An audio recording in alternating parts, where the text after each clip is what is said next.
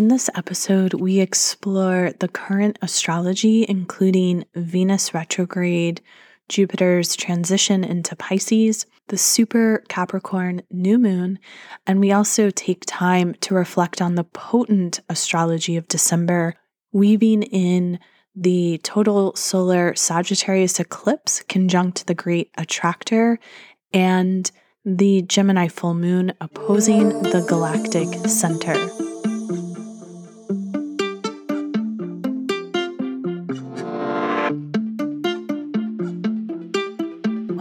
To Stars, Stones, and Stories. I am your host, Rama, and together we are weaving ancient future wisdom as we birth the new earth. If you're into astrology, cosmology, living mythology, earth based spirituality, and ancestral healing, you are home. If you've stumbled upon this podcast and are new to these topics, this is Sovereign Sanctuary to expand and deepen your wisdom. As a cosmic priestess, I witness many at the threshold of great transformation. I specialize in astrological divination, sacred site activations, and priestess arts for the Aquarian age.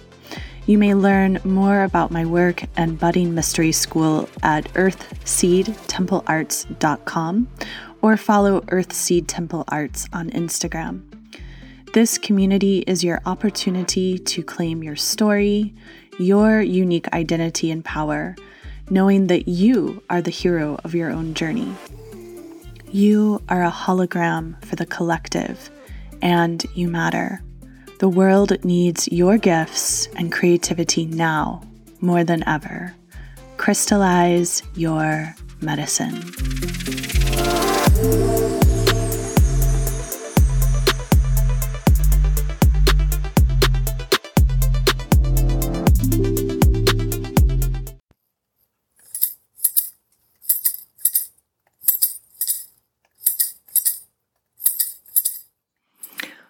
great ancient ones, great ancestors, we call to you. May you hear the voices of your descendants traversing through time and space. We humbly ask for your support, your wise medicine ways, and your genius solutions in these times. Dear ancestors, we wish to partner with you, for we know we cannot do this alone. As we traverse the mystery, we ask that you, our starry ancestors, are with us each breath of the way. May we have clarity of mind and crystalline vision to see through the dark. May we walk our paths of high holy truth, as that is what is needed now more than ever. And so it is.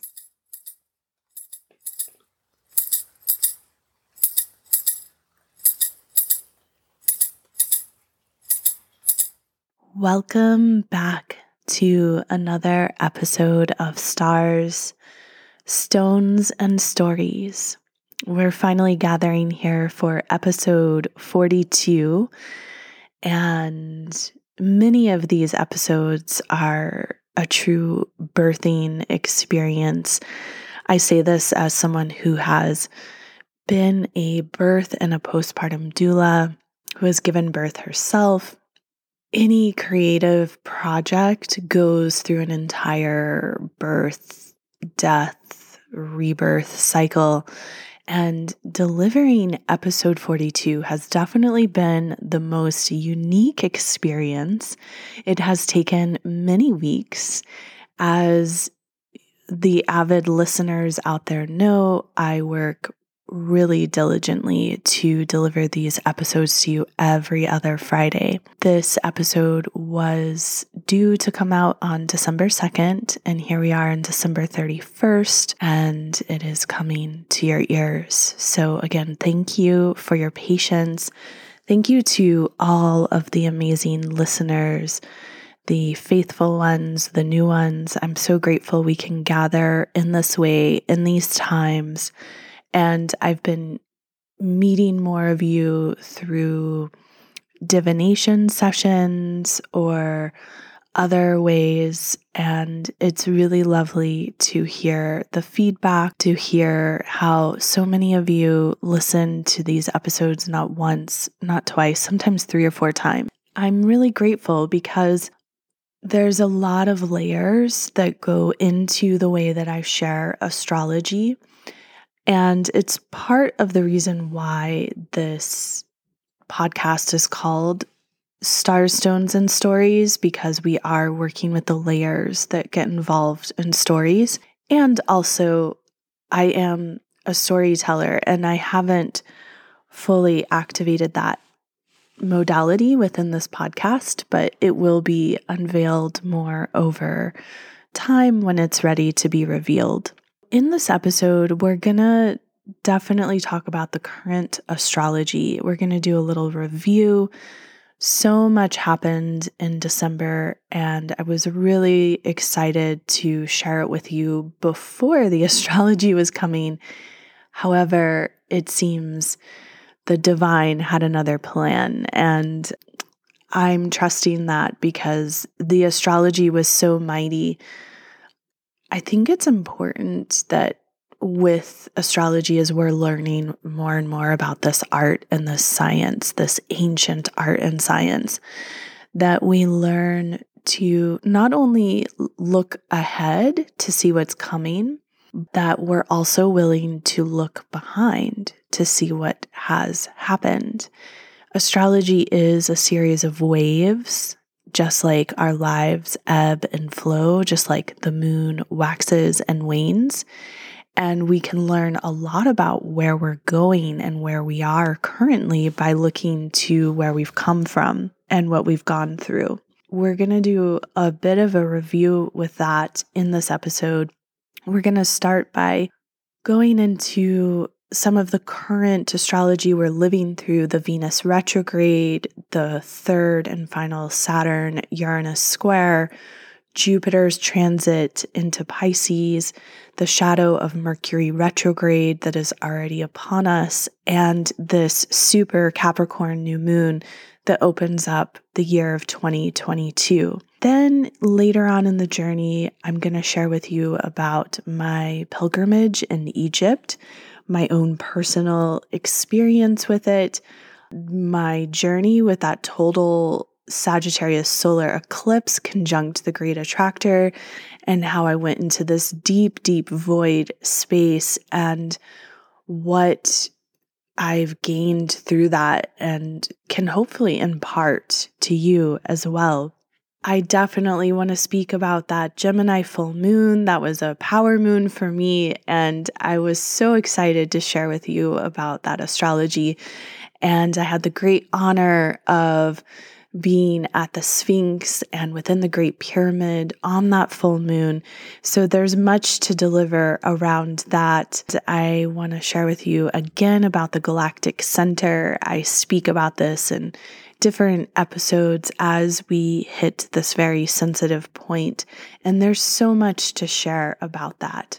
Ultimately, what I hope to impart to you in this episode is that as we're closing out 2021, which I think for many of us has been a brutal and a gnarly year. So many of us uh, definitely went through a lot in 2020.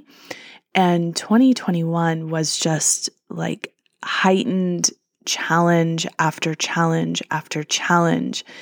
And we've been really tested, we've been really stretched and hopefully, we can see things much more clearly than we ever could before. And so, as we're closing out this year and we're looking to 2022, my prayer for you is that you know you are limitless and that you've done this great work in 2019, 2020, 2021, and you've gotten more clarified and purified than ever before, and you're really ready to show up. As I share quite often in these episodes, the astrology that we're in the midst of, it's potent and it's powerful and it's like a marathon. So I'm not saying 2022 is going to be easy we're still we're still definitely in the thick of great great transformation. However, I feel a lot of us are able to see and hear and taste and feel more than ever before. We're showing up more present. We're we've really stripped away the facade and this whole new foundation is being implemented and we're building upon a foundation we can be really proud of for many many years to come a foundation that we can pass on as a legacy to our descendants so let's go ahead and dive in with this Venus retrograde. Venus entered her shadow of retrograde on November 17th at 11 degrees 5 arc minutes Capricorn. And she stationed retrograde in Capricorn on December 19th at 5:35 a.m. That is Eastern Standard Time. Now, when we think about Venus, we think about our love, our relationships, our values, how we relate to art, to culture, to beauty, to elegance, how we connect to our money. And Venus as a planet is this elder sister to Earth. Some would say she's more evolved in consciousness. And the consciousness of Venus is teaching the inhabitants of Earth about what it is we love, what we value, how we create art and culture, how we cultivate our lives. How do we connect to ultimately the nature, nature of planet Earth. And Venus is taking a really important stage, center stage in 2022 because the nodes of fate are transiting out of the north node being in Gemini, the south node being in Sagittarius, with the north node being in Taurus and the south node being in Scorpio. And that happens in the month of January of 2022. Taurus is ruled by Venus, and we've had Uranus and Taurus since 2018. Uranian energy is here to really liberate us from our perceived bondage. And knowing that and what we have at hand with uh, climate change and how we use resources and this whole like concept of greenwashing so many companies are now you know backing solar and backing wind and these are companies that have really held on to the old ways for so long. And so we have to be uh, very alert and selective and astute to how we invest in in the world at large and venus is always asking us what do you value because we can often say, like, I value spending time with my children, or I value traveling. However, if we don't put that as a priority in our lives and actually do it, then that's not our true value system. If one spends a total of eight hours a day on a technological device, whether it's a computer, a tablet, a phone, a smartphone, then that's actually what their value system is, is it's based on technology. Whereas if one spends their life, you know, really bookmarked each day with being out in nature, connecting to the earth, even we can do that in urban environments, then yeah, their value system is very much connected to the earth. And so whenever Venus goes retrograde, she's giving us this opportunity. It's roughly every 18 months. She goes into this descent and she's giving us this opportunity to really ask us, like, how is your value system keeping up with with your life? Like are you proud of what you have to offer? Are you in alignment? Are you in integrity? And venus in capricorn really emphasizes this because capricorn it's an earth sign it's it's cardinal it initiates that season of winter it's like the entrepreneur, the CEO of the zodiac, very visionary. Capricorn wants to build, it wants to help us build our vision for many years to come. And Capricorn is so focused on the foundation and the structure and also the long-term goal.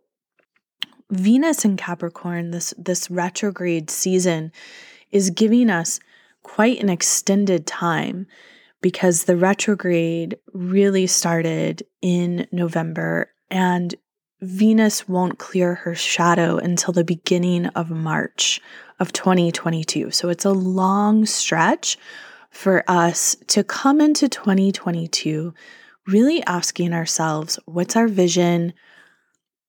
What are we building? What's our one year plan?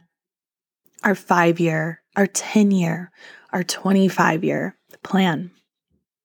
So, in this retrograde, Venus is giving us this opportunity to really demark where are we going long term? Are we on the right course? Are we on the right track? What do we need to edit and revise, review, renew in this opportunity? This this is a great window to really begin the new year. And simultaneously, as we begin 2022, we're in the shadow of Mercury retrograde. So, the first new moon of the year has both Venus and Mercury uh, retrograde. And it's really going to be that Aquarius new moon that opens up the season of Imbolc and brings in the Chinese New Year of the Tiger that is going to be the the forward motion first new moon of 2022. As we consider this Venus retrograde in Capricorn, it's all about giving us a foundation of time to revise, to renew, to review, to be very clear about how we want to utilize our 2022 as we begin the year with Venus retrograde in the shadow of Mercury retrograde and Venus will station direct on January 29th at 3:47 a.m. that is Eastern Standard Time. However, she doesn't clear the shadow until March 1st, and that is at 26 degrees 29 arc minutes of Capricorn. So this Venus retrograde is very important because in her journey, she is also going to go over all of the degrees of the Saturn Pluto conjunction that opened up 2020 on January 12th. And it was really that conjunction uh, that laid the terrain, we could say, for the COVID pandemic. And so this Venus retrograde, as as she stations retrograde, she is a degree away from Pluto. So she's conjunct, she's married with Pluto Pluto, planet of transformation, and um, really, really stripping away anything that is not real and pure and true in our lives. And Pluto has been in Capricorn since 2008. It's been a massive journey for us collectively, financially, globally, on so many different levels. And in this Venus retrograde, she's a degree away. So there's this particular dance with Pluto that's very much highlighted in this retrograde. And at the time of the retrograde, we also had the asteroid goddess Juno conjunct Mercury in Capricorn at earlier degrees. And Juno is about what we're married to. Uh, Mercury is how we communicate. And so and there's also a call to really be committed to speaking our values, to speaking from that vision. Collectively, we want to work with this Venus energy consciously in our work environments. And personally, we want to work with this Venus retrograde wherever we have 27 to 11 degrees of Capricorn. That's where we're really getting activated in our own charts, wherever, whatever house that falls into.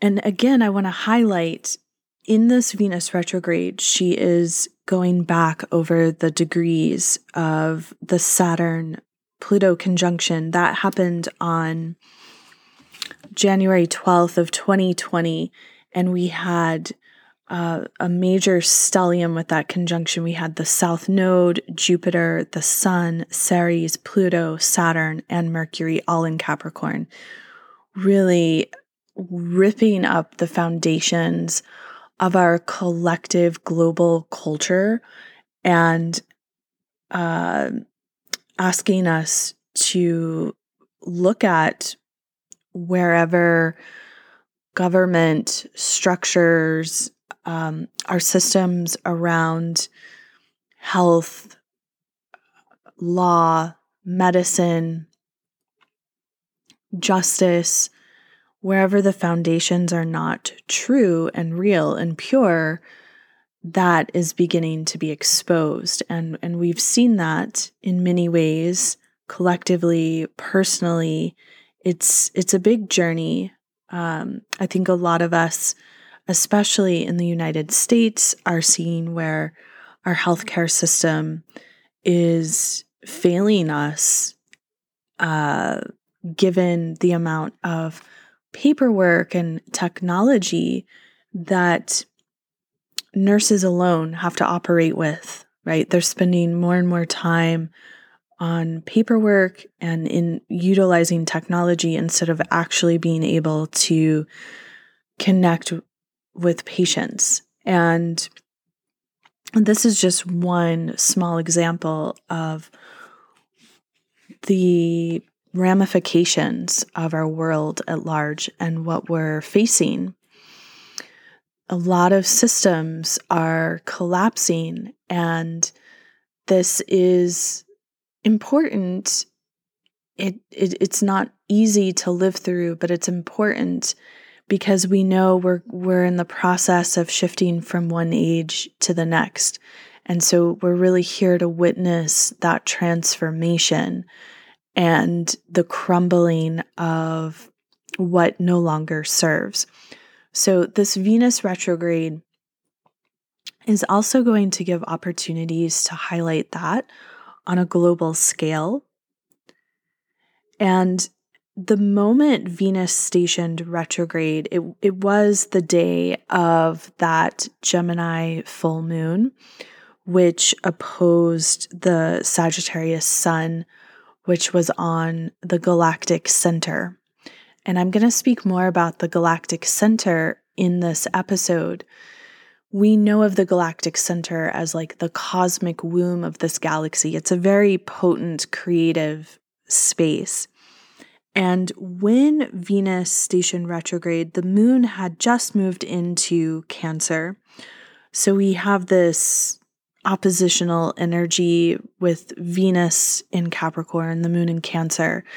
And this is that access of the home life and our families and our, our culture, our roots, everything that really connects us to the land with our public selves, our public persona, the, the legacy we leave to the collective. So there's a lot that is stirred up within this retrograde journey. And at the same time, when Venus stationed retrograde, she was trining the um, North Node in Gemini and also Ceres in Gemini. And so there's a there's a call on some level to continue to stay open open in our consciousness open to new ideas new new modalities um, new techniques.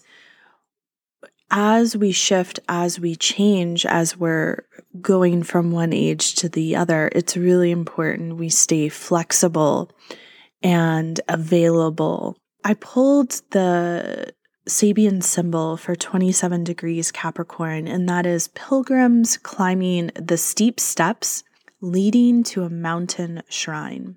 This is about the ascent of the individualized consciousness to the highest realizations reached by the spiritual leaders of its culture. This journey of Venus is really giving us a profound opportunity for spiritual growth with our 3D world. How do we relate to the world at large? How do we relate to our money? How do we relate to our work? How do we relate to the foundations of our day to day lives? And the star sparks First 27 degrees Capricorn is a long mirrored hallway lit with candles. This is about how in the liminal space, you're able to see where you're coming from and why. Being granted sight to accompany your journey through the world. Knowing there are a myriad of influences of, at work how can you differentiate between those which are offering a progressive, greater path through and beyond, or those which keep you in the old karmic spaces?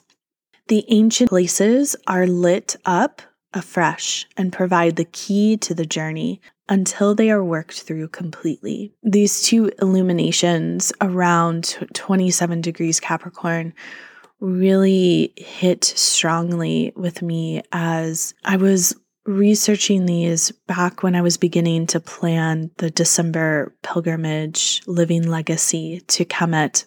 And I knew something profound was going to happen. And being now back home and at this other end of the journey, it's it's very subtle. One thing I can say is that for the most part, I usually record this podcast in my closet. I light a candle. It's very much me coming to you from this liminal space. And with this total solar eclipse, I've had a deep, deep journey into the void and really understanding uh, the the beauty of working within the liminal realms. And it's helped me to surrender to what that means. I believe for the past five or six years, I've really known how deeply I work within the liminal realms. And I've been consciously trying to figure out how to honor that more and more in my day to day work because it's not always easy to put it into words when you work in liminal realms, nor is it always easy for others to understand it. You have to have like a subtlety to who you are to even really be able to understand that, right? Like if you spend all of your time kind of hustling, scrolling on your phone, drinking lots of caffeine in this go, go, go mentality, that is so farly removed from the liminal. So it's not for everyone. And there's something about this Venus retrograde that beyond everything I've shared, there's a real deep liminal potential with it. And I also want to invite you as we consider the mythos of Inanna and Ereshkigal and the Sumerian culture. It was literally built into their culture as Inanna was this goddess of heaven and earth, queen of heaven and earth, and also for them, Venus herself. And so, as Venus would make her descent, it would be very much aligned with the journey of Inanna going into the underworld, being stripped away by Ereshkigal in order to meet her and to stand with her face to face, to literally be hung on a hook like a sack of meat. For so many people out there, there's almost like this fear when we come to these retrogrades. Pop astrology really likes to blow it up because it's dramatic. and that which is dramatic is going to, you know, it's going to reel people in and keep them wanting to like hear what you have to say. And so by nature, a lot of astrologers are are quite dramatic um, it is a form of theater, we could say on some level, right? Like you you need to present things in in some ways so that people there's an interest. And that being said, Venus retrogrades, particularly within our contemporary goddess culture, can be seen as like these times of great sacrifice. And that might be true. You you might need to do that if you're not living in right relationship in your life. I also feel on another level it's just this powerful frequency this time to really slow down and surrender and get incredibly honest with yourself especially this Venus retrograde, because it is going over those points of that Saturn Pluto conjunction of 2020. It's a time to ask yourself have what have I learned in the past 2 years? Have I applied that which I've learned into my life or am I still resisting it? Because if you're still resisting it, now is a good time to anchor in those applications. It's going to make your 2024 and your 2026 and your 2032 much more bright and expansive, right? Like when we're when we're really willing to like get into the grit and to face it, there's so many more gifts that are available to us because we've allowed ourselves to really be purified in the most humble of ways. And right before Venus went retrograde, we had Chiron stationing direct. Actually, no, it was later on in the day, Chiron stationed direct. And Chiron is that Rainbow Bridge, the wounded healer that actually brings us to our greatest gift that we can offer others, ourselves, humanity at large. Chiron's journey in Aries is teaching us collectively to be willing to be our true selves, no matter what, to put our gifts out there in the world, to express our own unique path, to be courageous in that. And now that Chiron's energy is direct, it takes that pressure off of the deep internal work on some level. On Tuesday, December 28th at 11 10 p.m., that's Eastern Standard Time, Jupiter transited into Pisces. And this is one of Jupiter's home signs. Back in May, June, and July of 2021, Jupiter slipped into Pisces for a brief time. So we got a preview of how this energy is going to show up in our lives. And Jupiter will stay in Pisces until May 10th, where it will shift into the sign of Aries. And then later on in the year of 2022, in July, Jupiter, towards the end of the month, will go retrograde and then will re enter Pisces on October 28th of 2022 and then in December settle back into Aries. So Jupiter we know is very important for impacting our collective culture it is one of the social teaching planets, Saturn being the other one. And that's how these two really demarcate changes in culture and ages. Jupiter is all about expansion, about making things really big, goes beyond the material realm, and wants to assist us in our search for truth, for our ethical values, for the deeper meaning, our connection to spirituality, to religion, to cosmic consciousness. Jupiter expands and grows everything it touches. That whole concept of like the Midas touch, that's a very Jupiter kind of sentiment. Jupiter helps us grow beyond our limitations to draw in more success and wealth, new concepts, to expand through our creativity. And absolutely, all signs, all planets, all of these frequencies have shadow and light energy. So there can also be false hope with Jupiter, there can be too much optimism. Pisces is traditionally ruled by Jupiter. So we are all going to benefit from this transit of Jupiter and Pisces. And you want to check out the Pisces part of your chart because that is where you're going to be the most activated.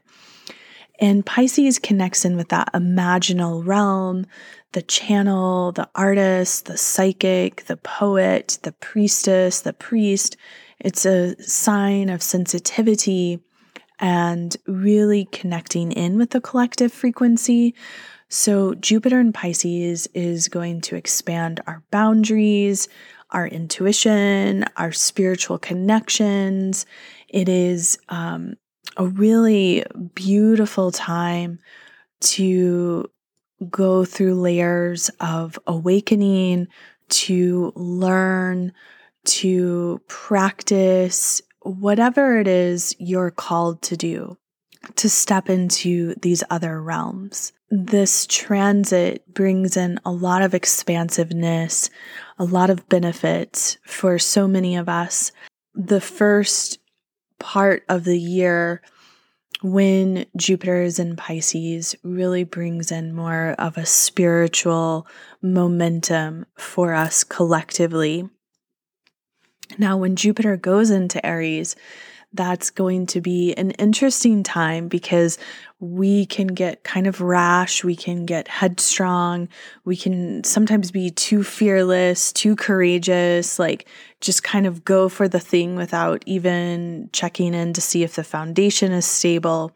So, this is where we want to apply the Venus retrograde and Capricorn frequency now so that we can kind of plan ahead to when Jupiter is in Aries and get ourselves really anchored so that we can use that Jupiter and Aries transit consciously and to our benefit. As I'm looking at the chart when Jupiter went into Pisces, also in Pisces, we've got Pallas Athene conjunct Neptune, and that's going to be also increasing some spiritual emphasis throughout the month, throughout the year of 2022, especially March has a really kind of beautiful spiritual resonance as Jupiter and Neptune are going to conjunct in Pisces. And we enter 2022 within the shadow of Mercury retrograde. Mercury will be stationing retrograde on January 14th at 10 degrees 20 arc minutes Aquarius and will be retrograde until February 3rd at 24 degrees 23 arc minutes of Capricorn. And Mercury will officially leave that shadow on February 24th. So, this retrograde brings in earth and air energy. It's going to absolutely be a time where we really want to back up our technology, where we want to be mindful about our material realm and paperwork and just all of the detail oriented aspects that quite often get associated with Mercury retrogrades. We want to be aware of those. Mercury is in Capricorn, also tracing over the spaces and places of that Saturn Pluto conjunction. And so Mercury is relaying information about what has happened since January of 2020 through now, uh, in conjunction with that Venus retrograde and our values.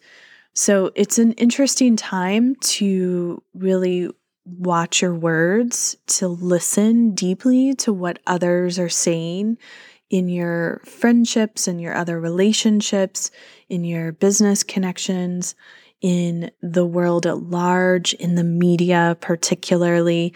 There is a lot of information coming out. So it's just that time to really have your eyes wide open, so to speak, and, and to be curious. On Sunday, January 2nd at 1:34 p.m. Eastern Time, we have the Capricorn super new moon, the first new moon of 2022. Definitely every Capricorn new moon is a powerful moon to vision with. This one is an interesting one because we have Venus retrograde, we have Mercury in the shadow of retrograde. In this new moon, Mercury is conjunct Saturn. It's a wide conjunction, conjunction by sign, but they're both in Aquarius everything we've been through with the journey of since the Jupiter Saturn conjunction of December 21st, 2020 is being relayed on some level as Jupiter has just made his transit into Pisces. And the sun and the moon are conjunct also Juno in Capricorn, Venus retrograde in Capricorn, and then we also have further away at 26 degrees, we have Pluto in Capricorn. So a lot of visioning energy, a lot of energy focused on the material realm and what we're growing, what we're building. We are in that retrograde frequency so we're being asked to reflect within.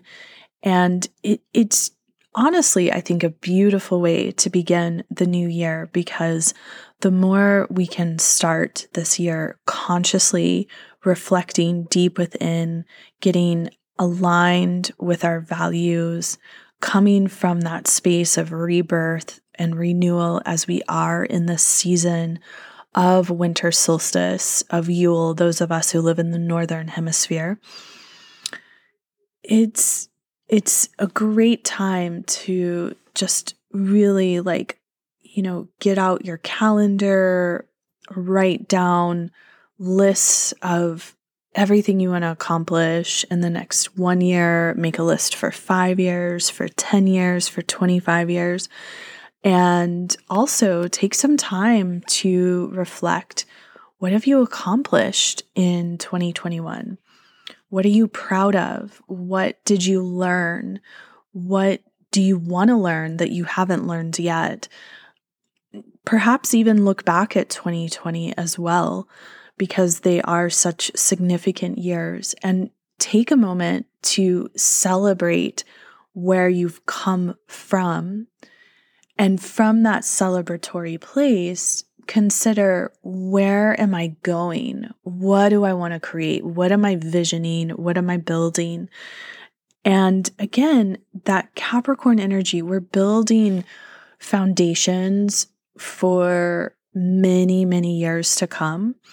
So we want to be really conscious about how we do that. We want to be anchored. We want to do it in a good way. We want to do it with consideration of our growth, of our values, and our truth. So, this is a, a great new moon to also do some shadow work and look at where are you afraid? What are you afraid of? Uh, particularly when it comes to your prosperity, your finances, uh, things that you can control and that you cannot control. There's actually, in reality, very little we have control over in this world. And Capricorn energy um, can get very fearful and rigid and, and have a desire to control.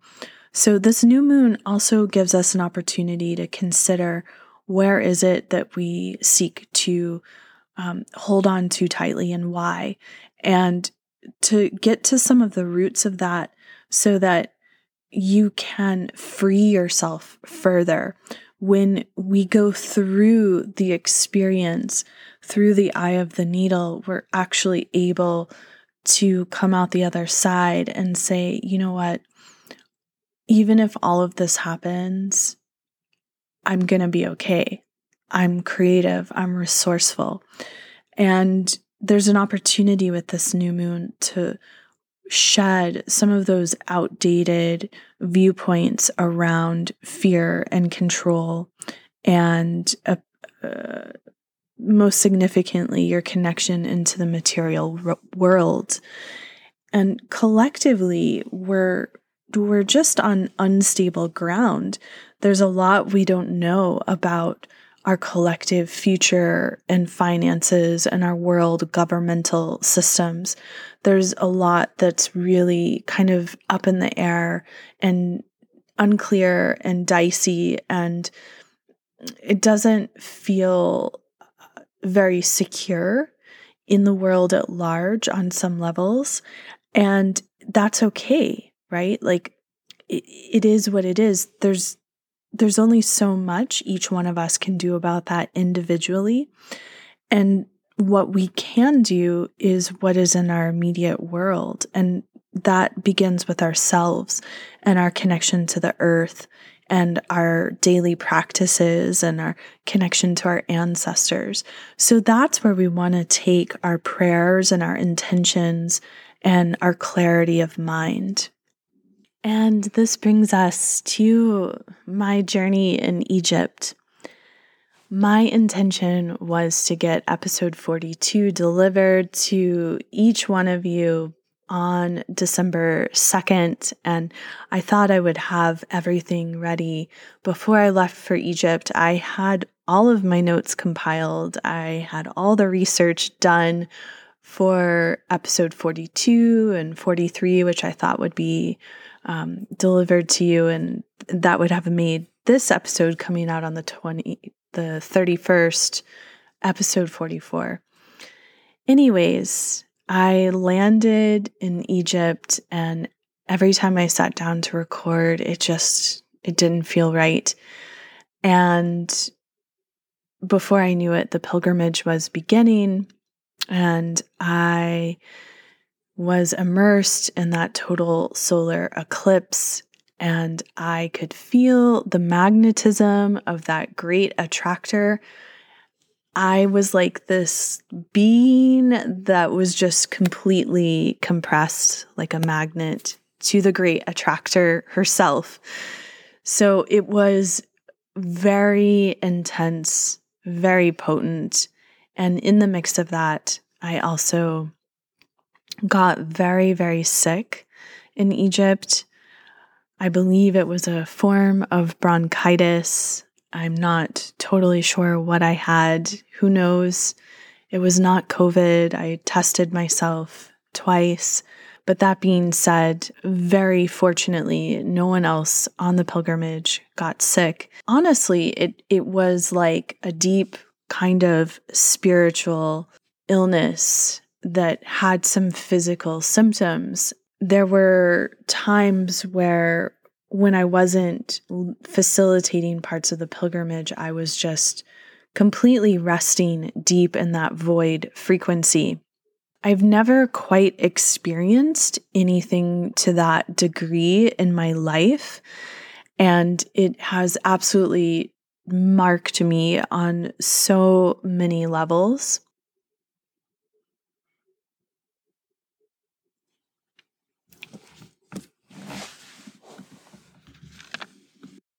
Depending on where you live in the world, the eclipse came in exactly on Saturday, December 4th, or Friday, December 3rd. And as I was in Egypt, I was experiencing it in the morning around 9:40 in the morning on December 4th. We know eclipses open up new portals, new dimensions in our lives, and we officially entered the eclipse season with the Scorpio new moon in November of 2021. And it will be with this Capricorn super new moon that's coming up on January 2nd, where we'll close that eclipse portal. We had a lunar eclipse in November, and December's total Sagittarius solar eclipse completed the eclipse activations that we began when the nodes of fate changed in May of 2020. And it was that Gemini full moon that that like really capped the whole eclipse journey and I'm going to speak about that as well. So we want to think about this as a cycle that began in May of 2020. And if you've been following my podcast or you know this about astrology already, eclipses come in cycles of 18 years, 36 years, 52, 74, um, and so on, right? It, it really, it's, they're, they're quite phenomenal. I I'm not sure from our human experience and the amount of our lifetime, the longevity of how long we live, I'm not sure we can fully understand the profoundness of eclipses. I think we're really just scratching the surface of it. So, that being said, this eclipse was very important because one, it was a total solar eclipse. So, that is when the sun and the moon meet one another. And it's like um, the present is blotted out by the past forces of the past that lie buried in the collective consciousness come to light. And we always know there's like radical change coming with eclipses. We're being asked to clear karmic ghosts to make the impossible I am possible to to be the solution in the world. Eclipses in general also bring truth, truth that we need to see, to know, to feel. Despite how uncomfortable the results may be, they really bring a force of reckoning into our lives. And in turn, many ancient cultures regarded eclipses with deep respect. So, um, in in history, we can see where eclipses might bring in disasters, difficulty, war, famine. Eclipses tend to mark major events from birth to death and other momentous beginnings and endings. And with every eclipse, whether it's a solar or a lunar eclipse, there's an aspect of both ending and beginning. However, lunar eclipses are usually more focused on endings, solar eclipses more focused on new beginnings and bright possibilities and hope. Now, this solar eclipse, what was so significant and unique about it was that it was conjunct what we call the Great Attractor, which sits at roughly 14 degrees Sagittarius, 13 to 14 degrees. And also, Mercury was at 15 degrees, 12 arc minutes. So, also conjunct the Great Attractor. The sun and moon for the solar eclipse met up at 12 degrees, 21 arc minutes. And in Sagittarius, so we had a whole stellium of the South Node, Vesta, the Sun, the Moon, and Mercury. Now, Vesta is all about our devotion and what we're just really able to pour our truth into. And the Sagittarian energy, it is fire energy, it's mutable, it's changing. It's the archetype of the seeker, of the pilgrim, someone who's on a sacred journey, someone who is in pursuit of finding their truth based off of a myriad of beliefs and philosophy and devotion to this path. And the Sabian symbol for the alignment of the sun and the moon is a widow's past is brought to light the karma of past actions as it affects opportunities presented by a new cycle. Even as a past cycle is closed, the karma of the past still somehow lays the groundwork for the future. There must be clear consciousness of mind.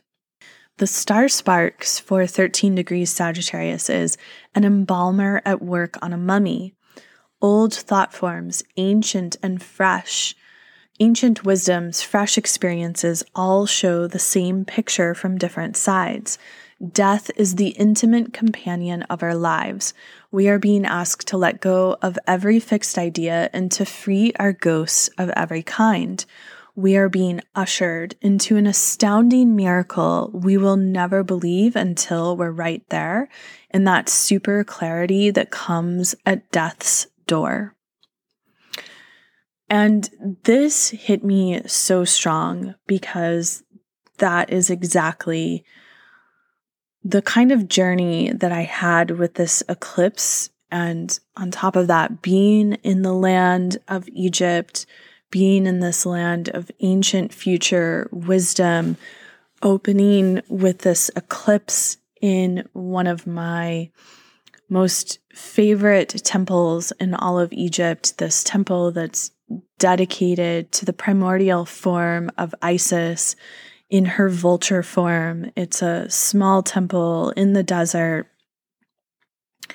Very few people go there, and to be able to begin in this way and as we think of the vulture herself, right? You know, vultures uh, are guardians of death they pick away, they eat that which really nothing else wants, and then they transform it into something else, right? Into a form of magic. And Isis herself, in seeking the 14 pieces of Osiris that Set had cut up of his body and then scattered all throughout the land.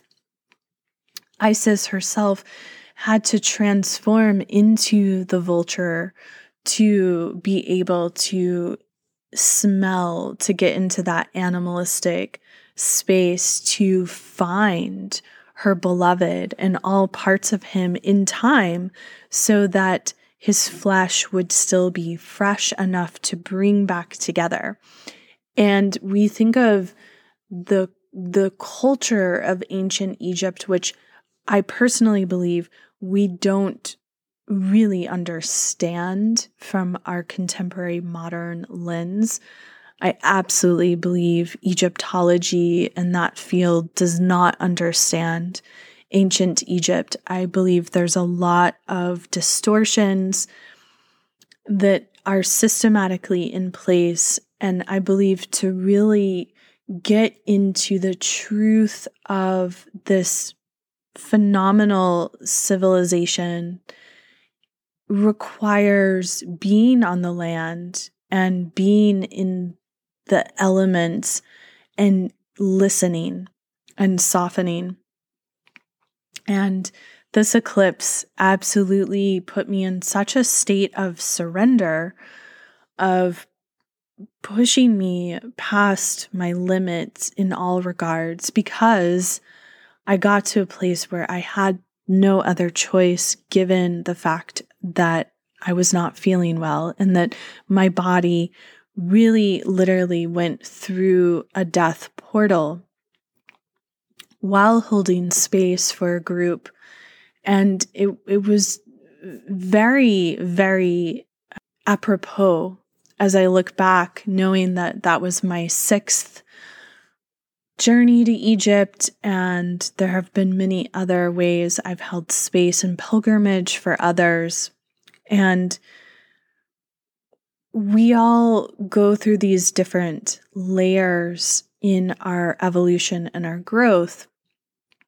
But what was part of this story that was coinciding was that one of my beloved mentors and teachers was literally in a death portal. And I didn't know it until December 9th when he fully crossed over. And it was the day before that I was at the peak of my illness. It was the one day I had to step away from the pilgrimage and I was in bed and I I couldn't get out of bed. I wanted so bad to just put some clothes on and go sit in the sun by the Nile and just be in the beauty of the the nature of Luxor and I was not able to make it out of my bed. These journeys we go through in life, we don't always understand them until we ourselves come to death's door. And that's what this Sabian symbol, star sparks, frequency of 13 degrees Sagittarius is speaking to. And this is where the beauty of astrology comes to life for me because, as I stated earlier, I prepared the notes for this probably back in June when I was really honing in on these dates for this December Living Legacy pilgrimage. And I remember thinking, wow, that that's going to be profound, that's going to be intense. I had no idea what I was in store for. And this is this is the way when we really tune into the divine, we can see the handprint of the divine guiding our lives each and every day in such beautiful ways. But as it's said, we're ushered into an astounding miracle we never will believe until we're right there in that super clarity that comes at death's door. And there, there is, we could say, this hand guiding us. I, I believe it really is our higher self on some level our highest wisdom because I believe each one of us has our own unique soul journey and we're not meant to compare and contrast. Every one of us is living a sacred, beautiful life. And when we really surrender and embrace that, so much more magic becomes available for us. Now, what's interesting is I wanted to look up for the look up the um, Sabian symbol for 14 degrees Sagittarius, which is the degree of the great attractor. And it it is the pyramids and the Sphinx. It's all about certification and how to raise your vibration, align yourself with your higher purpose. The great attractor is at 14 degrees Sagittarius and it's connected to the Hydra Centaurus supercluster, which includes our group cluster and 30 other galactic companions. So the great attractor is a space where we could say these, as we know of, 31 galactic companions are coming together. And it consists of these massive movements, this true warping of time and space while bending light with massive gravity. It is a large cosmic womb. And Philip Sedgwick said it beautifully when he said, It's mysterious, it's captivating. It might even be the personification of the Creator. It magnetizes you to it like none other. He says the great attractor reminds us all that knowledge must evolve in order for us to be aligned in any moment with full consciousness. The great attractor notes that we cannot forget the past. Clear perception of the now sets the stage. We cannot ignore the forthcoming. Equally, maybe even more significantly, the view of the moment and its perception of in front and behind remains the most important view to hold clearly. Is this view clear and accurately insightful? Could the view be distorted? Only the great attractor knows. And the great attractor reveals the present state in full, unlimited, and wide ranging attention. Where should the view be placed? Can that view be upheld while understanding that all points of view simultaneously exist? This eclipse absolutely opened this whole new book of consciousness for every single one of us on planet Earth. It offered this massively powerful time to clear any and all distortions in our field in our lineage, in our soul family, our star family, and to call forth pure light codes of divine source.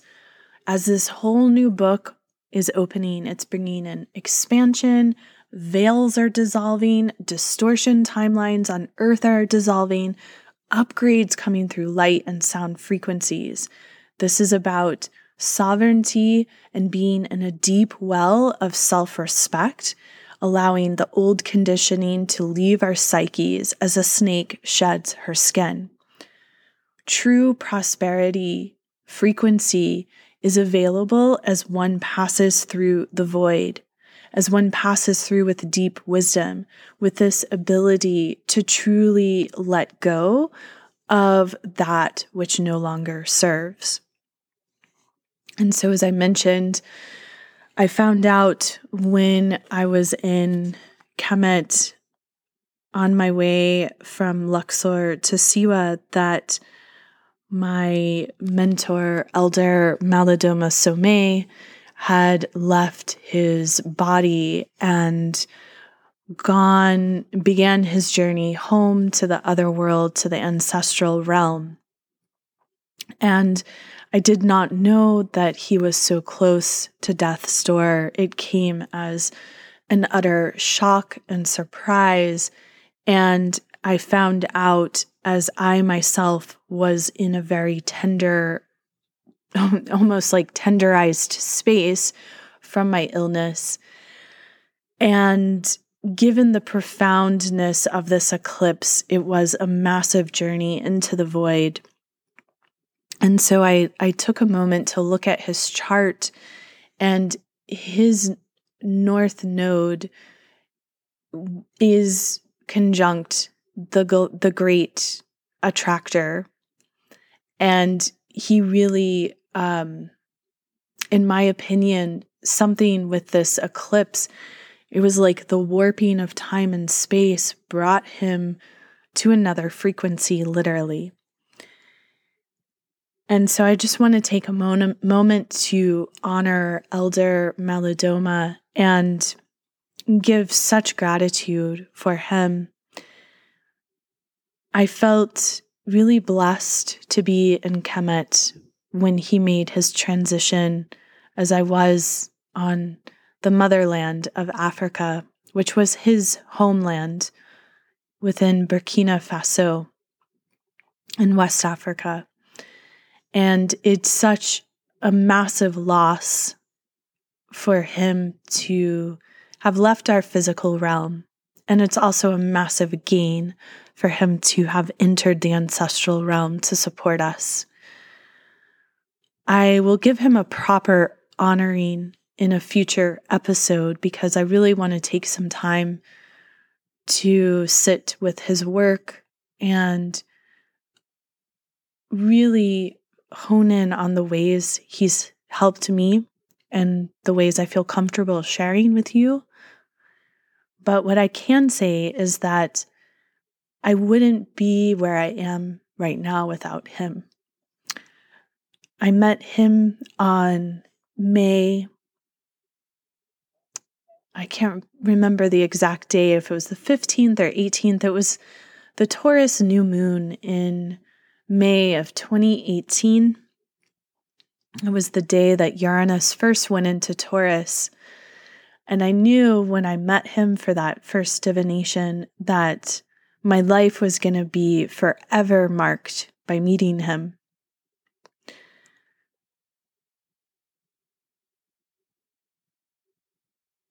Sitting with Elder Malidoma opened a gateway into my own medicine and into looking within the cosmic mirror of my own self. I've been blessed, so very blessed to have had many amazing teachers in my life thus far. And being as young as I am, I know that I will be blessed with many more. It's rare in this world to have a teacher that is so humble and that really is teaching you to see yourself. And that is part of the profoundness of Elder Malidoma Somé's medicine. I urge you, I encourage you to read his books if you feel called and you've not already. And to honor him I think the best way is to make a pact to come into deeper connection with the elements themselves. Elder Malidoma has opened my consciousness and my psyche to trust in the innate medicine that is already within my bones and the innate connection I already had with the elements themselves and it was through different initiations with him that I just realized that it was always there all along. And we forget, especially those of us who have been wa- raised in Western culture, we have been systematically taught how to forget because when we are, as humans, so connected to Mother Earth and the elements themselves, we are truly unstoppable. We are truly limitless. I feel so blessed, as I've already said, to have studied with Elder Malidoma, and my time was so short only three years. I had many other ideas and trainings, and there was so much more I wanted to do with him. And when we lose someone of this magnitude, the gift of Elder Malidoma was that his work brought together people of all ages, genders, classes, race, socioeconomic status, all the pieces and parts. And we were able to come together and be vulnerable, tender, open, come into ritual space, coexist, harmonize, be elegant, witness each other in our prayers. it was phenomenal. The spaces he anchored. And so, if you've been touched in any way by my work and you feel touched by Elder Malidoma's, I'm going to provide some links in the show notes where, if you want to make a donation, his two daughters are left with different medical costs and the cost of getting his body back home to Burkina Faso so it can be properly ancestralized.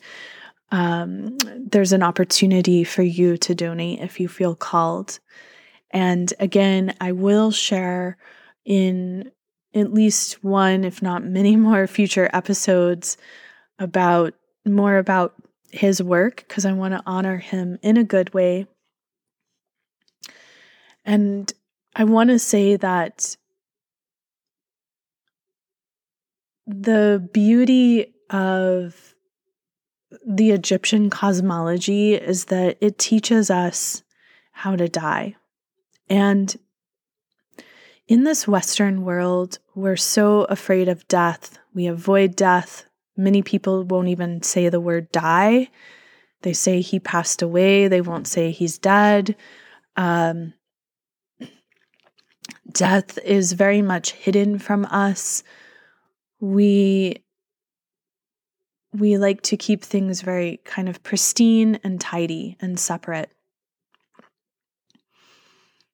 When you go to Egypt, you see where life and death are everywhere. And as we understand the wheel of life and death, and we really understand the beauty of death, knowing that we are limitless and that we are infinite, we can trust that death only comes to us in due time in our time. And as we surrender to that, we can lose a fear of dying, a fear of death.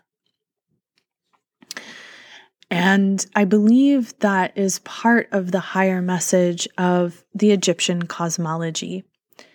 And I believe that that's also part of the fear mechanism that is happening on the planet right now is that many, many, many people are afraid of dying. And the reality is, there's only one thing that all of us on earth can be certain of, and that is that we're going to die. So, how do we wrestle with living our lives to the fullest and being afraid of dying?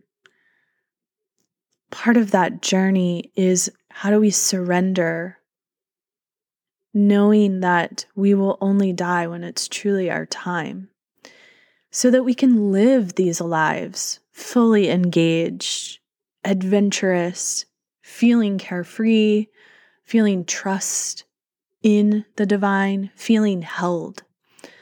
And for me, this has been one of the greatest takeaways of this total solar eclipse conjunct the great attractor.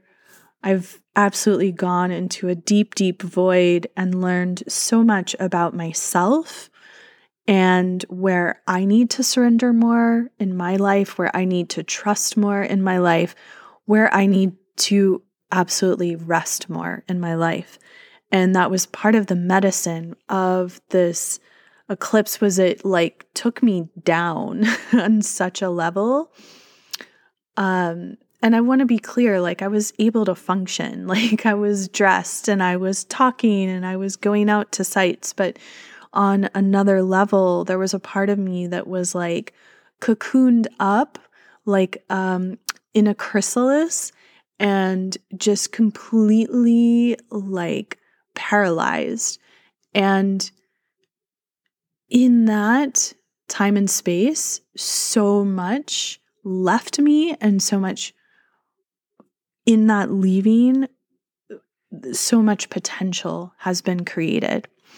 So I share this with you in hopes that it inspires you in your own life and in the own the the spaces in your own world where you too need to surrender so that you can trust in how innately you are held and protected and ultimately loved.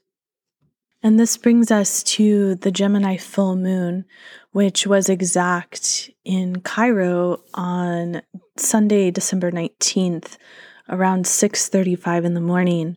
However, in other parts of the world, the full moon occurred on Saturday night, December 18th. And this full moon was so Im- important on many levels as for one, it was a culmination point from the total solar Sagittarius eclipse conjunct the great attractor. And in November, we had very particular alignments connecting with the galactic center. And then we have this full moon in Gemini that is at 27 degrees, 28, 28 arc minutes Gemini, directly opposing the Sagittarius sun at 28 to 27 sorry, it's 27 degrees 28 arc minutes and this is exactly aligned with the galactic center. And we know the galactic center to be this cosmic womb. We could say that the great attractor is this cosmic womb of many galaxies coming together. And the galactic center is the cosmic womb of our galaxy, of the Milky Way galaxy. And so it is a very important source point to access other source points. And with the full moon opposing this right after this total solar eclipse conjunct the great attractor, we have this strong, strong theme of divine feminine frequency that came in through the month of December and really created the space for this brand new beginning. And as we know, life is created in darkness. Life is created, that womb space is a very dark, creative, space of pure potential, of limitless frequency. And simultaneously, it is a place of stillness. Consider a baby developing in utero. There is only so far the baby may travel physically. However, mentally, emotionally, spiritually, so much is being developed through connection to the Great Mother. And in many ways, that was our collective, and perhaps for you, your personal experience through this month of December. As I've shared some of my story with you, I think you can see how I was absolutely having that kind of experience, particularly on a physical level, where at times my body wasn't able to do what it would normally do. However, mentally, emotionally, spiritually, I was absolutely traveling through many, many realms and really coming to witness myself in a whole new capacity, to see my strength in a whole new capacity. Because when we strip away all that is not pure and real and true, it brings us into our original essence. And there was also a really strong um, connection with Jupiter in this chart. Now, as I was in Giza during the exact alignment, I was uh, in ceremony at the Sphinx and within the Great Pyramid itself. I cast the chart for this, and Jupiter ruled this chart from Giza, and we could consider the Great Pyramid as a receiver and a transmitter for all of Mother Earth out into the cosmos. And that has always been my connection with the Great Pyramids is that they are broadcasting across the earth, they are receivers, they are transmitters of intergalactic frequencies that want to come through earth. And we could also say there are many forces out there that are there are many powers that be that wish to distort these frequencies, that wish to redirect them. And so when we're able to gather in these spaces on very particular alignments, it's very sacred, it's very holy. And with Jupiter being the chart ruler and also ruling the sun, um, we must take a look at Jupiter in this chart. And Jupiter was at the 29th degree of Aquarius. And a year prior, on winter solstice, Jupiter had just entered Aquarius. Actually, I believe it was um, the day before on the 20th. And so we have Jupiter coming to its culmination of its year long journey in the sign of Aquarius, also trining the moon in Gemini and sextiling the sun. So, bringing in beneficial energy to both the sun and the moon and Jupiter as that planet of expansion and wisdom, and in Aquarius, bringing us um, greater opportunities with technology, really shifting our connection with technology, also shifting our connection with medicine at large, with uh, our relationship to the collective frequency, to humanity. And Jupiter during this alignment was opposing Regulus, the fixed star Regulus, which is one of the very um, elevated, important stars from ancient times.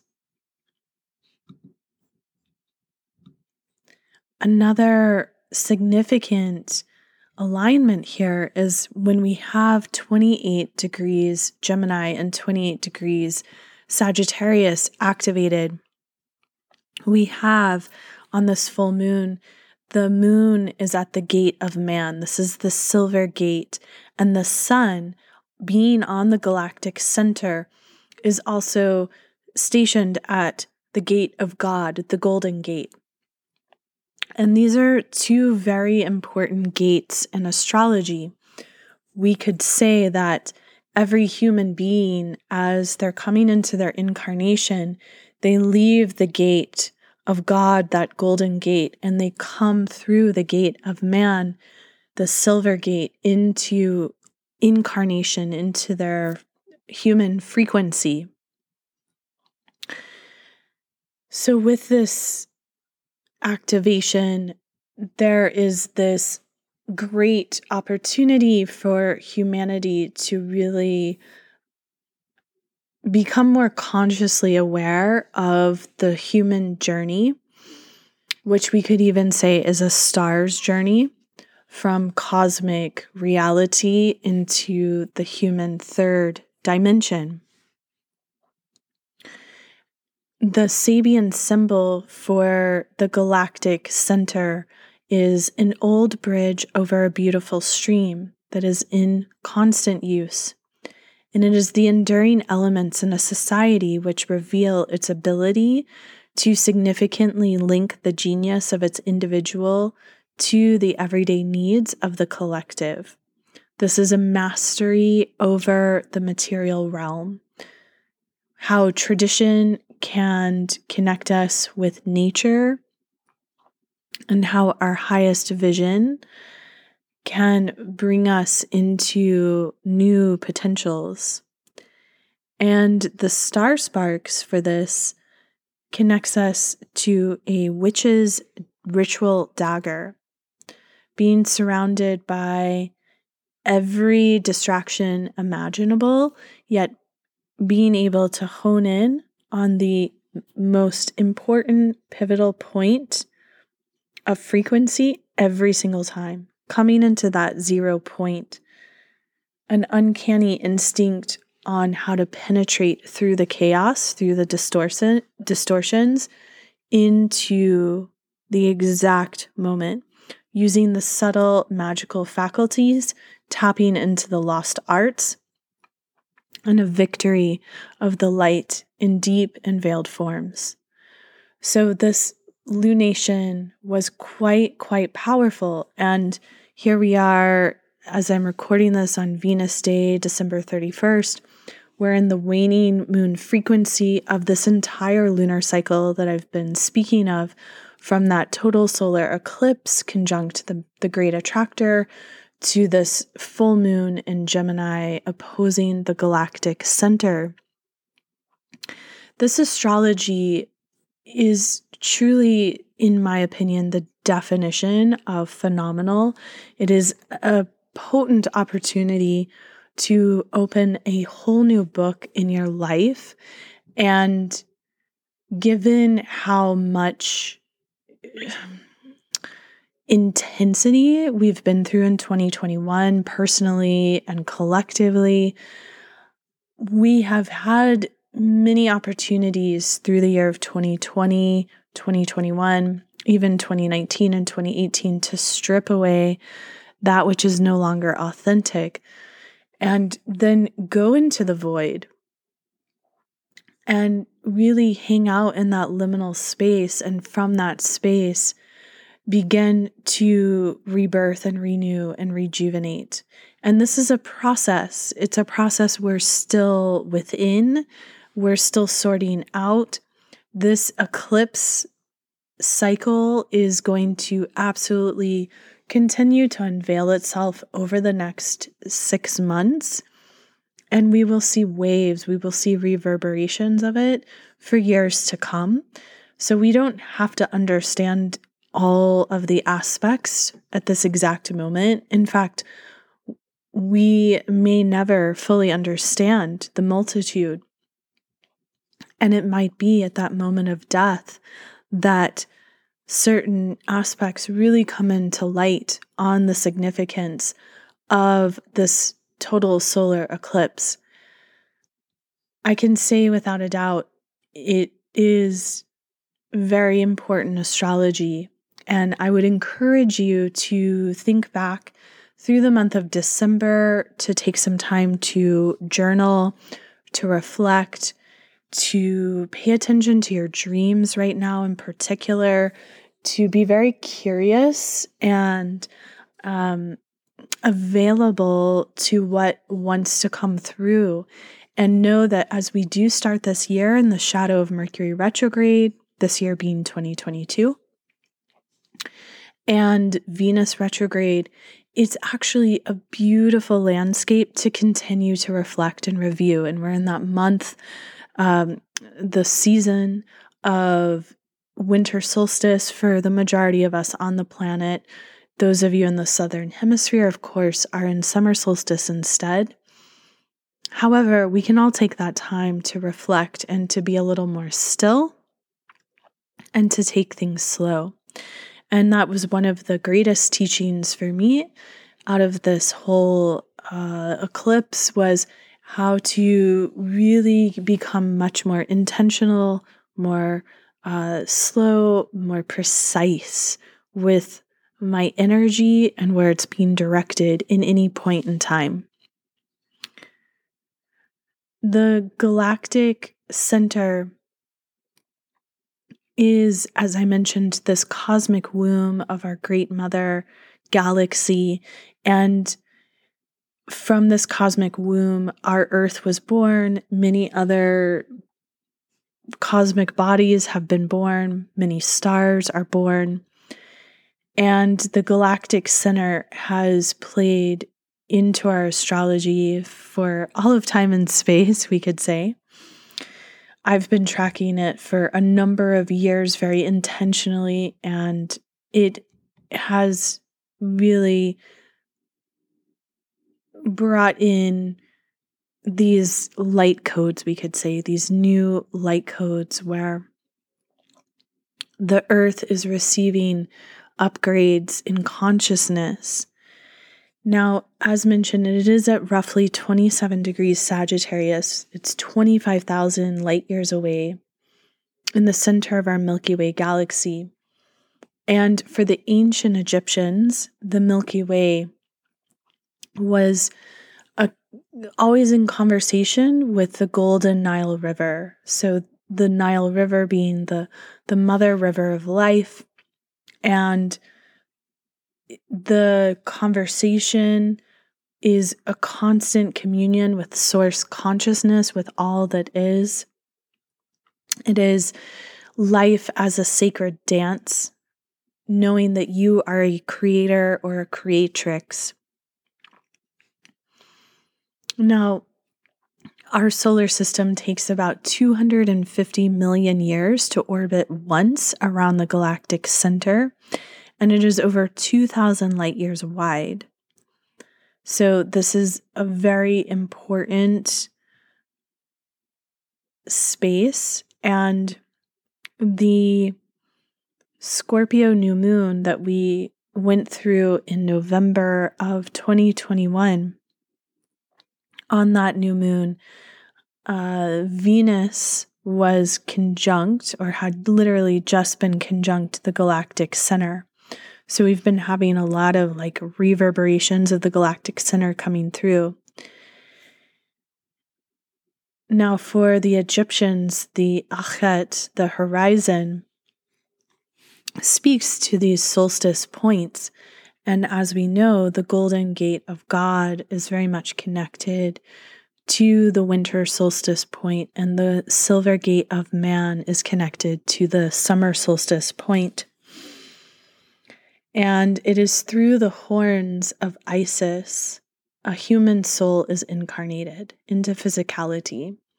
So, this is very profound, connecting us as this holy family of humanity and allowing the Great Mother, that feminine frequency, to remind us of our inherent royalty here on earth.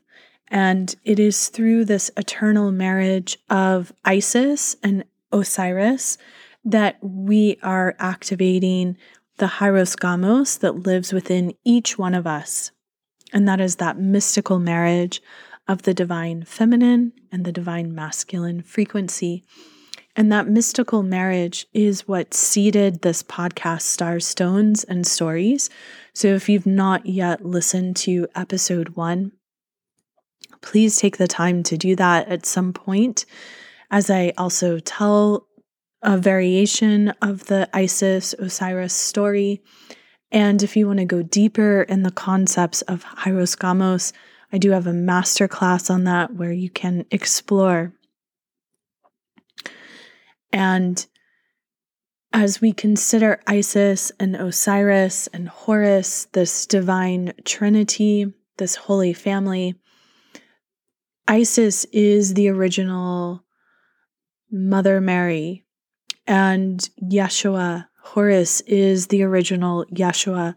We would not have the stories around Jesus and Christmas without Isis and Osiris and Horus.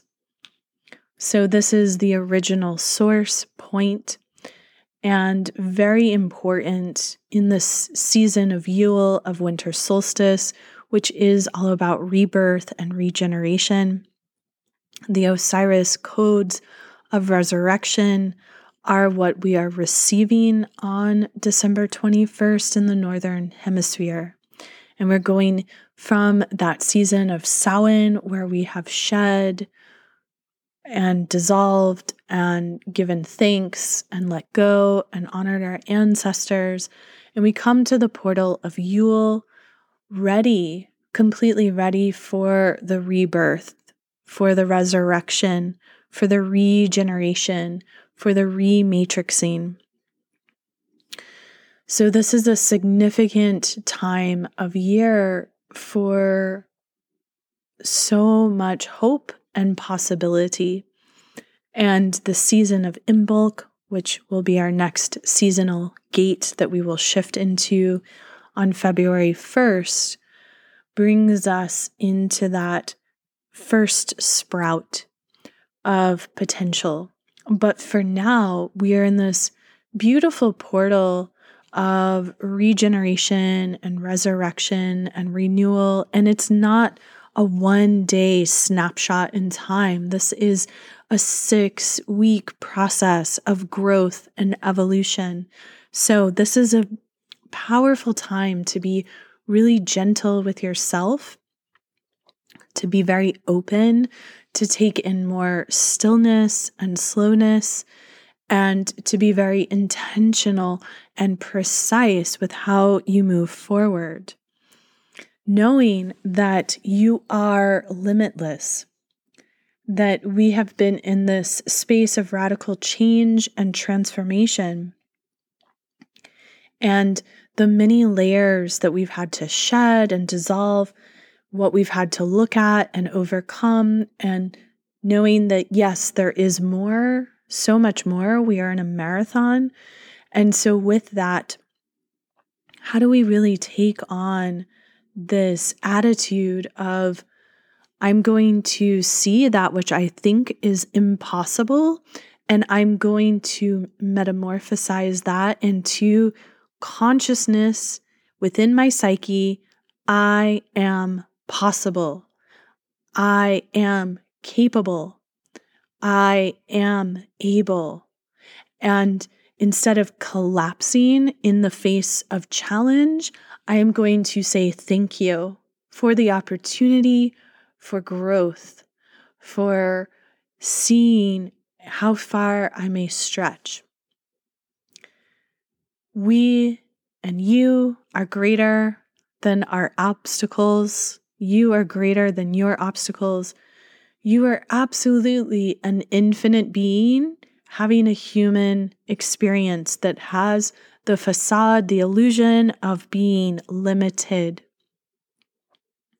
However, we are limitless. And there are abundant, abundant forces of adversity that would love to hypnotize you to be asleep. Therefore, the greatest act you can participate in is to continue to rise and meet any challenge, knowing that the forces of adversity exist to test your stamina and your strength and your willingness to achieve, not to stop you. Many people in the Western world think, oh, there's a challenge. I'm going to collapse. I'm going to give up. I'm going to do something different. However, challenge is meeting you to give you grit so that you can continue forth. And it is this illusion of suffering that is absolutely a part of our divine dance. Anything is truly possible, and we live in this magical age where that is happening before our very eyes. The old paradigms are dying left and right. And yes, part of our participation as humans in these times is to witness that which is dying and to give gratitude, to give thanks for the lessons learned and to integrate them into our psyches because this is part of the work. This is why we've come. And we've also come here to truly have an experience of miracles, to truly be open in our hearts and our minds, our psyches, and in our lives to witnessing and welcoming miracles knowing that time dances, it moves in cycles and spirals and waves, and that you are weaving with a multitude of threads of consciousness through time and space. Believing and knowing you are right on time and you always have been. To trust the process in your sacred unfolding. There's nothing to rush into, there's nowhere to go. This is the moment, this is the flow.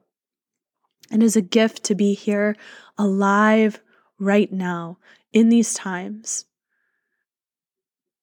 On so many levels, we are witnessing humanity collapsing through climate change, through political imbalance, through some of the most massive distractions and destructions and divisiveness we've ever witnessed.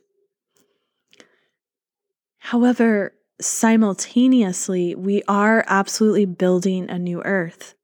This is not a new age. This is a new earth. That is absolutely a part of the new age. But what I'm sharing with you is that this is beyond new age rhetoric. This is part of a flow of creation that always has been knowing that death is our greatest teacher. The void is where all truth lives. If you've ever had the great honor of witnessing someone die and be in the room with a being who takes their last breath, and if you are able to feel the frequencies that come into that space, much like if you've ever witnessed a baby being born, there is a subtle frequency that comes into the space beyond just the soul of that baby. Just like in the death, there is a frequency that comes in beyond just the soul of that person who is vacating their physical body. These are liminal spaces where we have an opportunity to really feel the divine's presence, to feel that great void energy. And in this time, as we are leaving the old Piscean age, coming more into this Aquarian age, we are coming to a space to hear our answers, to perceive our truths with greater clarity than ever before. We are breaking up the status quo we are embracing our mind to open to the limitless possibilities that are waiting to be seen. We are cultivating our magic, living with purpose, really harnessing our soul's potential. And so we are in the midst of a cultural renaissance where right action supersedes all, a time where we each one of us has the opportunity to awaken.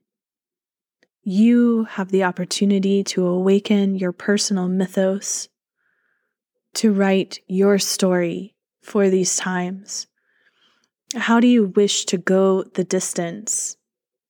We are truly entering a quantum field, and now is the time to have all hands on deck on Spaceship Earth.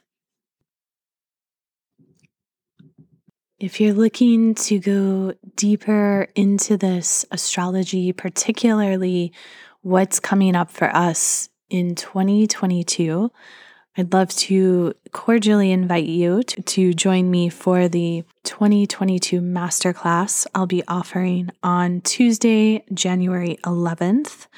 That will be from 7 to 9 p.m. Eastern Standard Time. It is a virtual offering that will be recorded. So you can tune in anywhere in the world. If you can't come on live, the recording will be available for you. There will absolutely be time for Q&A as well as a PDF that you will receive with information about the upcoming year and how to apply different transits into uh, the various houses in your chart. And we're going to cover the retrogrades of Mars, of Venus, of Mercury, and the upcoming eclipses, and some of the other larger transits that we'll be experiencing, particularly the United States Pluto return, which will absolutely have a global effect. So it will be um, impacting us all over the world. I also have dark moon councils that I'm offering here in the Asheville area. So you're welcome to join in if you live in the Asheville area in Appalachia.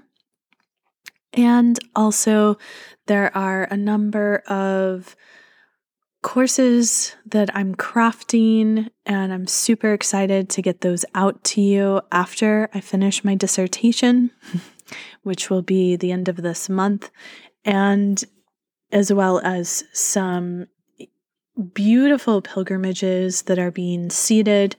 And I look forward to sharing more about those with you as well.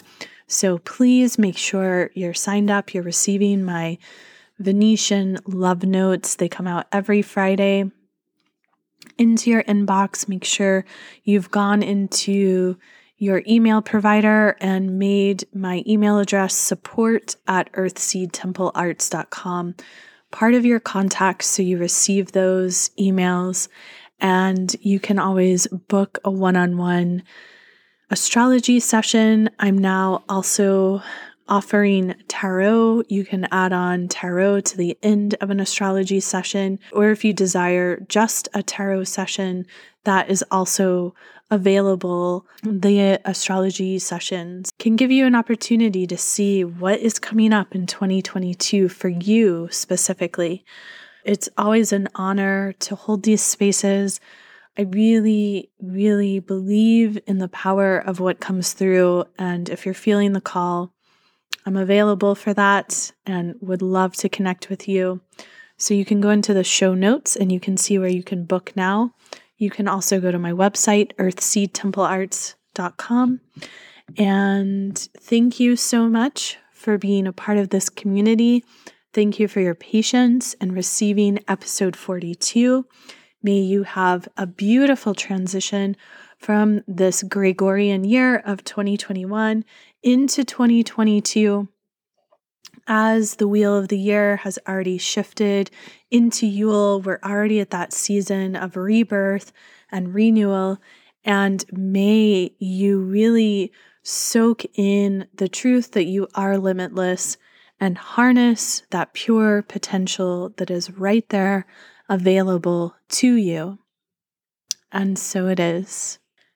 We're going to culminate with a guided meditation that I've pulled from the archives that I believe will be super supportive to you during this transition. And I look forward to circling back around with you in episode 43.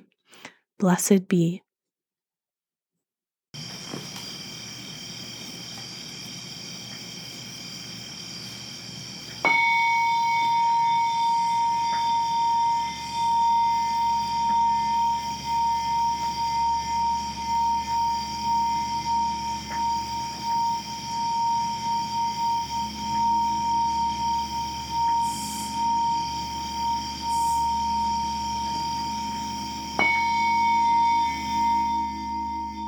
Take a moment and find yourself seated or come lie down, free of distractions, free of electronics, closing the door to the space you're in, and doing whatever it is necessary to create a sacred, quiet space.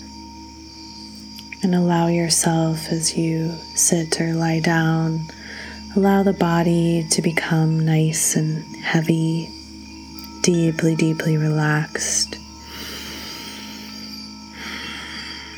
Allow the breath to lengthen and deepen and find its own natural rhythm here and now.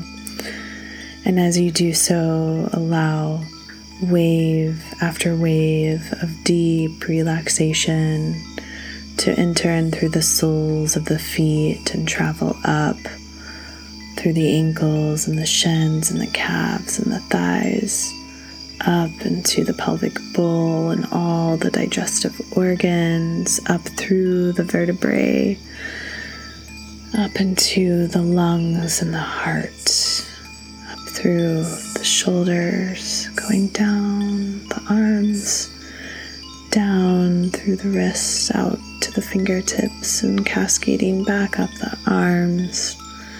This gentle wave of relaxation coming up through the throat and the neck, up into all of the muscles of the face and the head, all of the bones of your head and your whole body just deeply, deeply relaxing. All of the hair on your head deeply, deeply relaxing. Allowing the bones of you to connect to the bones of Mother Earth, the place of mineral, of memory, where your story, your ancestral story is stored, welcoming in this wise, holy part of yourself, welcoming in your female lineage, your male lineage, all of your ancestral lineage, welcoming in the yin and the yang, welcoming in the unification that mystical marriage deep, deep from within. Welcoming, welcoming all parts of yourself here and now as another deep wave of relaxation runs through your entire system. And you begin to feel yourself lying on the earth in a hot desert sun filled day and this beautiful vulture bird comes and lands next to you. And as you're lying there, the vulture gently, gracefully begins to pick away the parts of you that are no longer you, the parts of you that are ready to shed, to dissolve, to let go, the parts of you that are diseased, that have forgotten, that have lost their way. This vulture begins to pick away gracefully, easefully all of these parts of you. And you just allow, as you lie here, you allow yourself to be picked away. You allow the muscles that carry the paradigms that are so far from your true essence to be picked away, to be devoured and consumed. And as you lie there, you begin to find yourself coming back to the very bones of who you are, just as your ancestors have done. And you find your bones lying there, so beautiful, like these beautiful quartz crystals. And the pure desert sun beams down upon them, activating them all the way from the great central sun of all suns, the great cosmic sun of all suns, bringing in these codes of light, of intelligence, of healing, these star seed codes filled with the great remembering you allow these bones of yours to be filled with these light codes. And this beautiful vulture begins to flap her wings. She begins to flap her wings and dance the sacred dance around your bones of your body. And as she does so, you begin you begin to grow new life, new muscles, new blood, new skin, new hair, new teeth, new nails.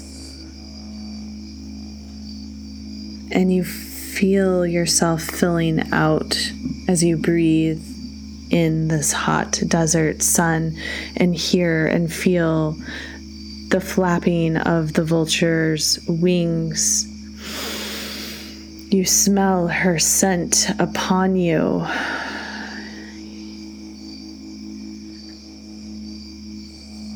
And your flesh is fully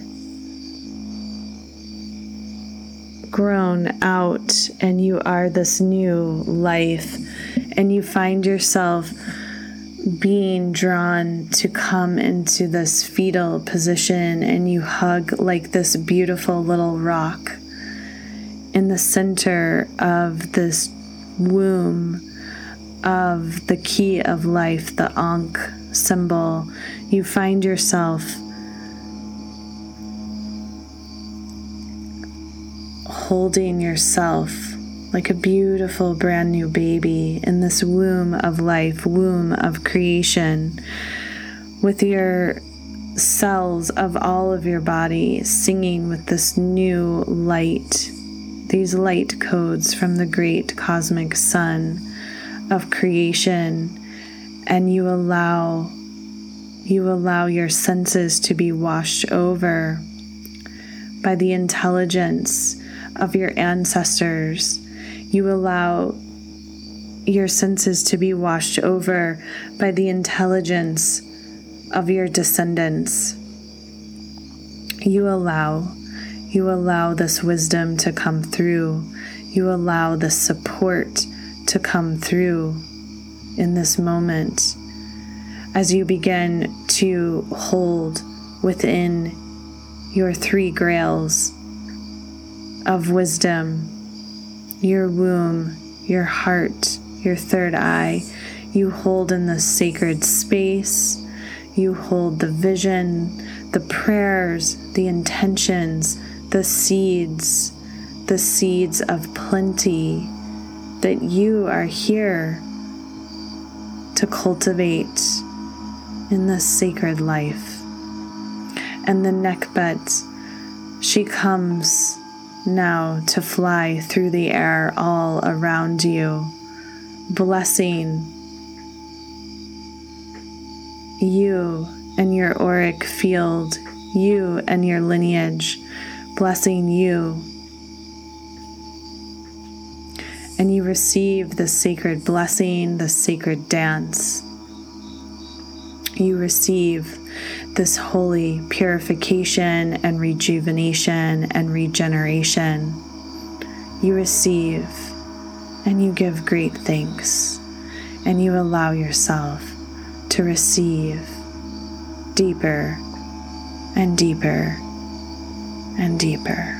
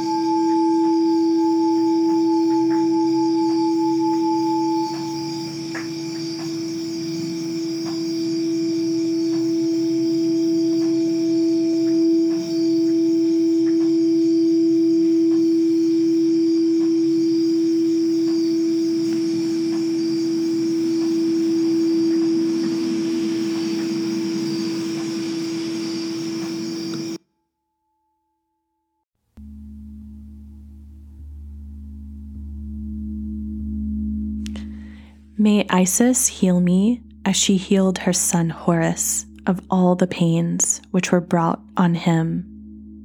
Thou, great enchantress, heal me.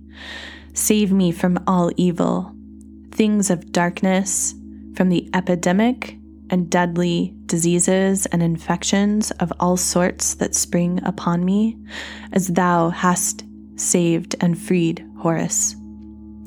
Free me from all possible evil, hurtful things of darkness, from epidemic and deadly fevers of all kinds. And so it is.